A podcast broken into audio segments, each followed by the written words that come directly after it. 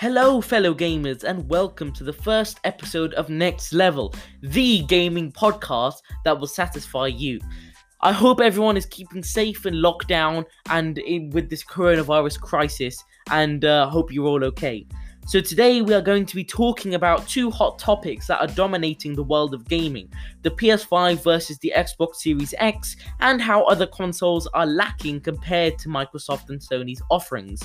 So, getting straight into it, we finally have hard details about the PS5 versus the Xbox Series X. Both new consoles will deliver up to 8K resolutions, which is crazy. High frame rates, powerful processors, and speedy SSDs. That's a lot of alliteration. But if the PS4 and Xbox One are anything to go by, the two consoles may not be all that similar beyond that. Which of the two systems will be a superior gaming machine, and which of them will offer the better library? That's what we hope to answer. While we can't say anything de- definitively until the consoles come out, there's a lot that we can learn from the information we have so far. Here's how the PS5 and Xbox Series X stack up on paper. Their prices are to be decided, and their release dates are hoping to be October to December time, so the holiday season. They both have key exclusives that excite anyone in the gaming world. For PS5, there's an expansion and a sequel to the Spider Man PS4 game, which was a big hit, called Spider Man Miles Morales. Also, a game for the racing community, Gran Turismo 7, which I'm hoping will be just as good as the others, with graphics and gameplay unmatched by any other game, maybe Forza for Xbox Series X, there's Halo Infinite, which is with its crazy soundtrack, and other games that are to be announced. Backwards compatibility are both advantages for both consoles. Almost all PS4 games, including optimized PS4 Pro titles, will be available to play on the PS5. Now, this is big news because everyone knows that when a new console comes out, you've got to pay for the games, and then that takes up a lot of money. But with this, you could take your PS4 games that you know and love and play them on a better console, a better gaming machine. Same with the Xbox Series X, except it goes back even more with Xbox One games, Xbox 360 games, and original Xbox games. That is crazy, and backwards compatibility, I'm hoping, is going to get even better. They have both got similar CPUs and similar GPUs, but the storage differs with the PS5, 825 gigabytes in its SSD, but with the Xbox Series X, 1 terabyte in the SSD of theirs. The resolution, as I said before, 8K, frame rate up to 120 frame rates per second, which is nuts. So let's get the bad news out of the way first. Neither the PS5 nor the Xbox Series X has a confirmed price yet. The PS4 launched at £300, while the Xbox One launched at £400. But remember that those consoles launched 7 years ago in a very, very different market. Sony had to recover lost ground from the PS3, while Microsoft believed it had a machine that would fundamentally change the media landscape on its hands. Most rumors and experts analyses uh, put analyses put both the PS5 and the Xbox Series X around $400. 400 pounds even. But the truth is, is that there's no way to know for sure until the companies make official announcements. We have a more solid handle on release dates, however. Microsoft and Sony both intend to launch their consoles during the 2020 holiday season. The Xbox Series X has a few exciting exclusive titles planned as well, including Halo Infinite.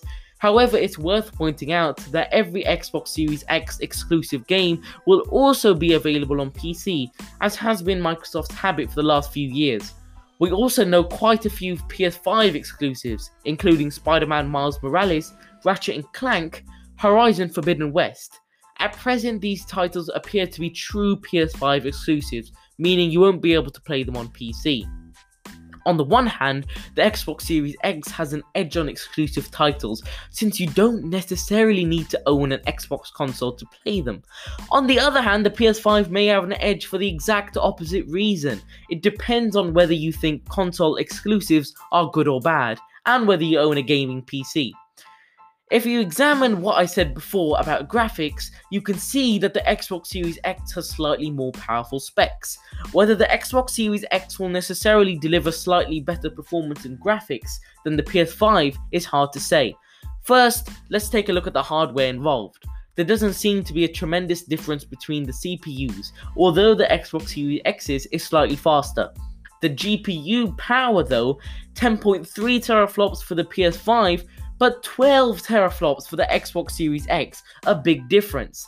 For those of you who don't know, a teraflop refers to how many operations per second a piece of hardware can handle. But remember too that just because a GPU offers 12 teraflops of computing power, that doesn't necessarily mean that every single game will take full advantage of them. It also depends how well a game is optimized, particularly third party games that will have to offer relative parity between their PS5 and Xbox Series X versions. The SSDs may also have a big effect on game performance, since both consoles will come with built in SSDs games should load much faster than before, but so far, only Sony has provided concrete details about how quickly its SSD could load games, and how the PS5 compares to SSDs currently on the market. For the moment, we'll say that both systems seem quite powerful, and the Xbox Series X has a potential edge, especially when it comes to rendering graphics.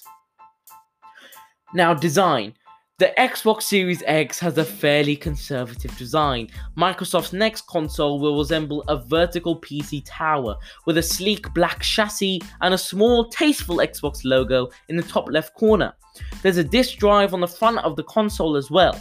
The whole thing looks pleasantly geometrical, and you'll also be able to position it horizontally in case your entertainment space doesn't have enough vertical space. The PS5 design is drastically different. Revealed at the PS5 Games Showcase on June the 11th, which had loads and loads of views, the PS5 looks like a rounded black rectangle, surrounded by two white fins that almost converge in a triangular pattern. Notably, the PS5 will also be available in two different configurations a standard version with a disc drive and a digital edition without one. Naturally, you'll be able to play physical titles on the former, but not on the latter. It will be difficult to say which console looks better until we can see them side by side in a physical space. For the moment, the Xbox Series X looks more traditional, while the PS5 looks more experimental. Which one you prefer will depend almost entirely on your own preferences.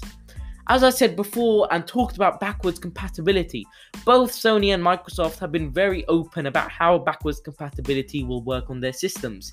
At present, the Xbox Series X appears to have more robust options, but the PS5 should have plenty of older games to play as well. Microsoft has promised that every Xbox One game will be compatible with the Xbox Series X. That's a big promise, and that could actually push them forward in the console race. Furthermore, Microsoft's smart delivery system ensures that if you buy an Xbox One game that's also available on the Xbox Series X, you'll automatically get the Xbox Series X version once you upgrade your console. A great, great advantage. Additionally, a handful of select Xbox 360 and original Xbox games will also work with the system. Another potential benefit of the Xbox Series X is that it will run as many uh, backwards compatible games better than their original systems could.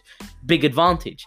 Microsoft has committed to upscaling some favorite old titles, making them run at 4K resolutions or up to 120 frames per second frame rates. While it's not clear yet which games will get this treatment, it's safe to say that at least a handful of old games that everyone loves will look and play better than ever before. Sony's approach is a little less concrete, I may say. The PS5 will use a software to run PS5 game, PS4 games on the PS5.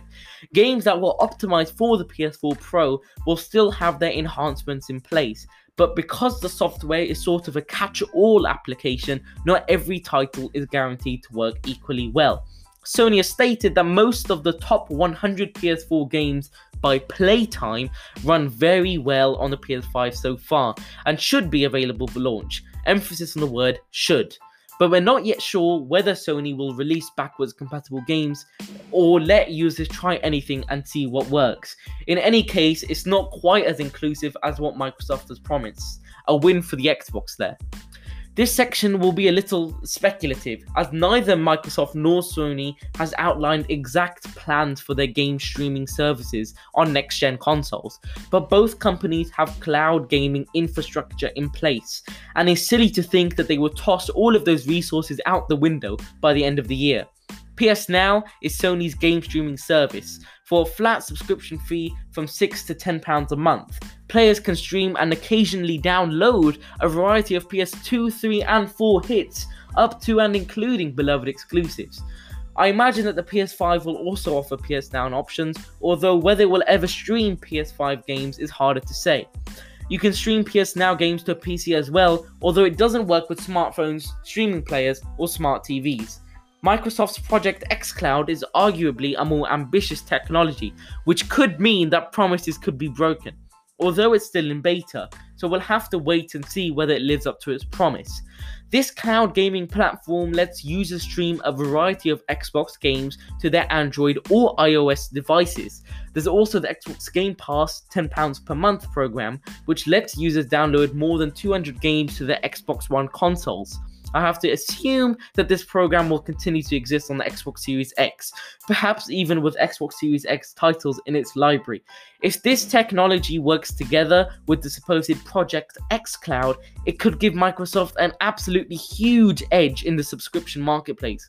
Hopefully, we'll learn more about concrete details from subscriptions later. Now, talking about virtual reality, which for some is an expensive entertainment, but for others is a great way to play games. I used to have a Google Daydream and I used to love it whenever I used to put it on my head and play amazing games. I remember one, I was in the helicopter and I, I got dizzy and I felt sick. I, I couldn't believe it. So, one area where the PS5 has a clear advantage over the Xbox Series X is in VR. The PS5 will be fully compatible with the PlayStation VR headset and presumably the PSVR library of games. At the same time, there may also be a new PSVR headset in the works for the PS5, at least eventually. Microsoft, on the other hand, has no plans for an Xbox Series X VR headset. We never got one for the Xbox One either, suggesting that Microsoft may not be terribly interested in this kind of technology. But it depends on the person. This could frustrate you, or you just might not care. It depends on how invested you are in VR tech. It's important to remember that while we now have a respectable amount of info on both consoles, we've yet to get any hands on time with either one. We don't have solid launch libraries, we don't have prices, we don't have release dates, and we don't really know how games will play once they're in our hands. Without those, we cannot determine which system will win the console war, if either. Remember that if a console is profitable and well received by customers, it hasn't really lost anything. However, the Xbox Series X, in my opinion, does look a little better, at least on paper. It has more powerful hardware, better compatibility, backwards compatibility, and an attractive design. Also, the idea of Project xCloud has the potential to be more comprehensive than PS Now. For the moment, though, I would recommend not rushing out to pre order either machine. There's still lots to play on the PS4 and Xbox One, and we still want to learn a little more about each system's library and capabilities at launch.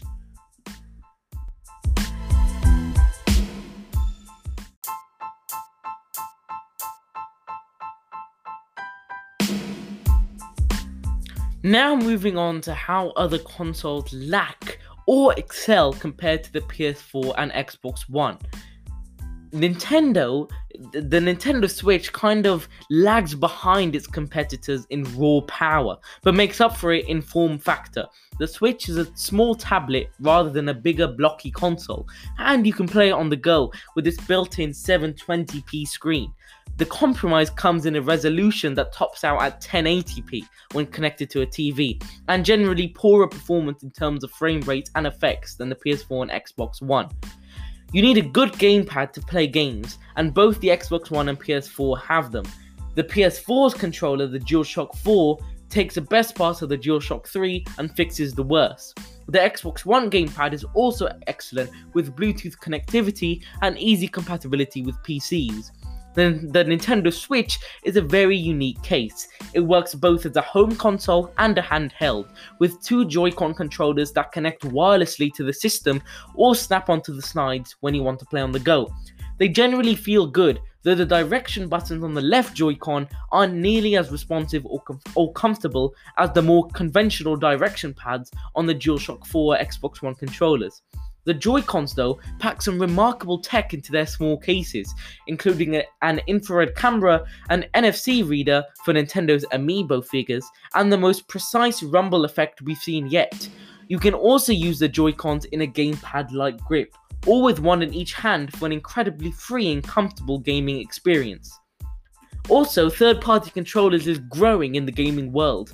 The PS4 and Xbox One are very dedicated to their first party gamepads, with only a few third party wired options available, unless you want to shell out a significant amount of money for a SCUF or Evil Controllers product. The Switch features the first party option of the excellent Switch Pro controller, which is very similar to the Xbox One wireless controller, and works with third party gamepads from other third party companies. The ability to switch out your Joy-Cons for a Pro 8BitDo third-party controller or a first-party Switch Pro controller is a huge advantage, along with the sheer flexibility afforded by the Joy-Cons themselves. The biggest gains from third-party publishers like EA and Activision are almost all cross-platform, so it comes down to which exclusives appeal to you more. Currently, the PS4 has the better library of exclusives between the two, this will obviously depend on your taste though. And then there's Nintendo, which tends to run almost purely on exclusives Mario, Zelda, Link. These are all pure gold, and Super Mario Odyssey and The Legend of Zelda are two of the best games in their respective series. Add Super Smash Bros. Ultimate, Mario plus Rabbids, and the clever Nintendo Labo sets, and you have a lot of Nintendo only games. The trade-off is fewer current the trade-off is that fewer current AAA games or the best games like Call of Duty, Doom, Skyrim, Wolfenstein, and others aren't playable on Nintendo. The Switch has proven to be an advantage for third party publishers and indie developers too. The ability to play nearly any game in either home console or handheld mode breathes new life into older and smaller titles that were previously limited to TV based series. If that isn't enough, the system has received an explosion of excellent indie games, including Undertale and Dead Cells. It's a fantastic selection for a system that's been around for less than two years.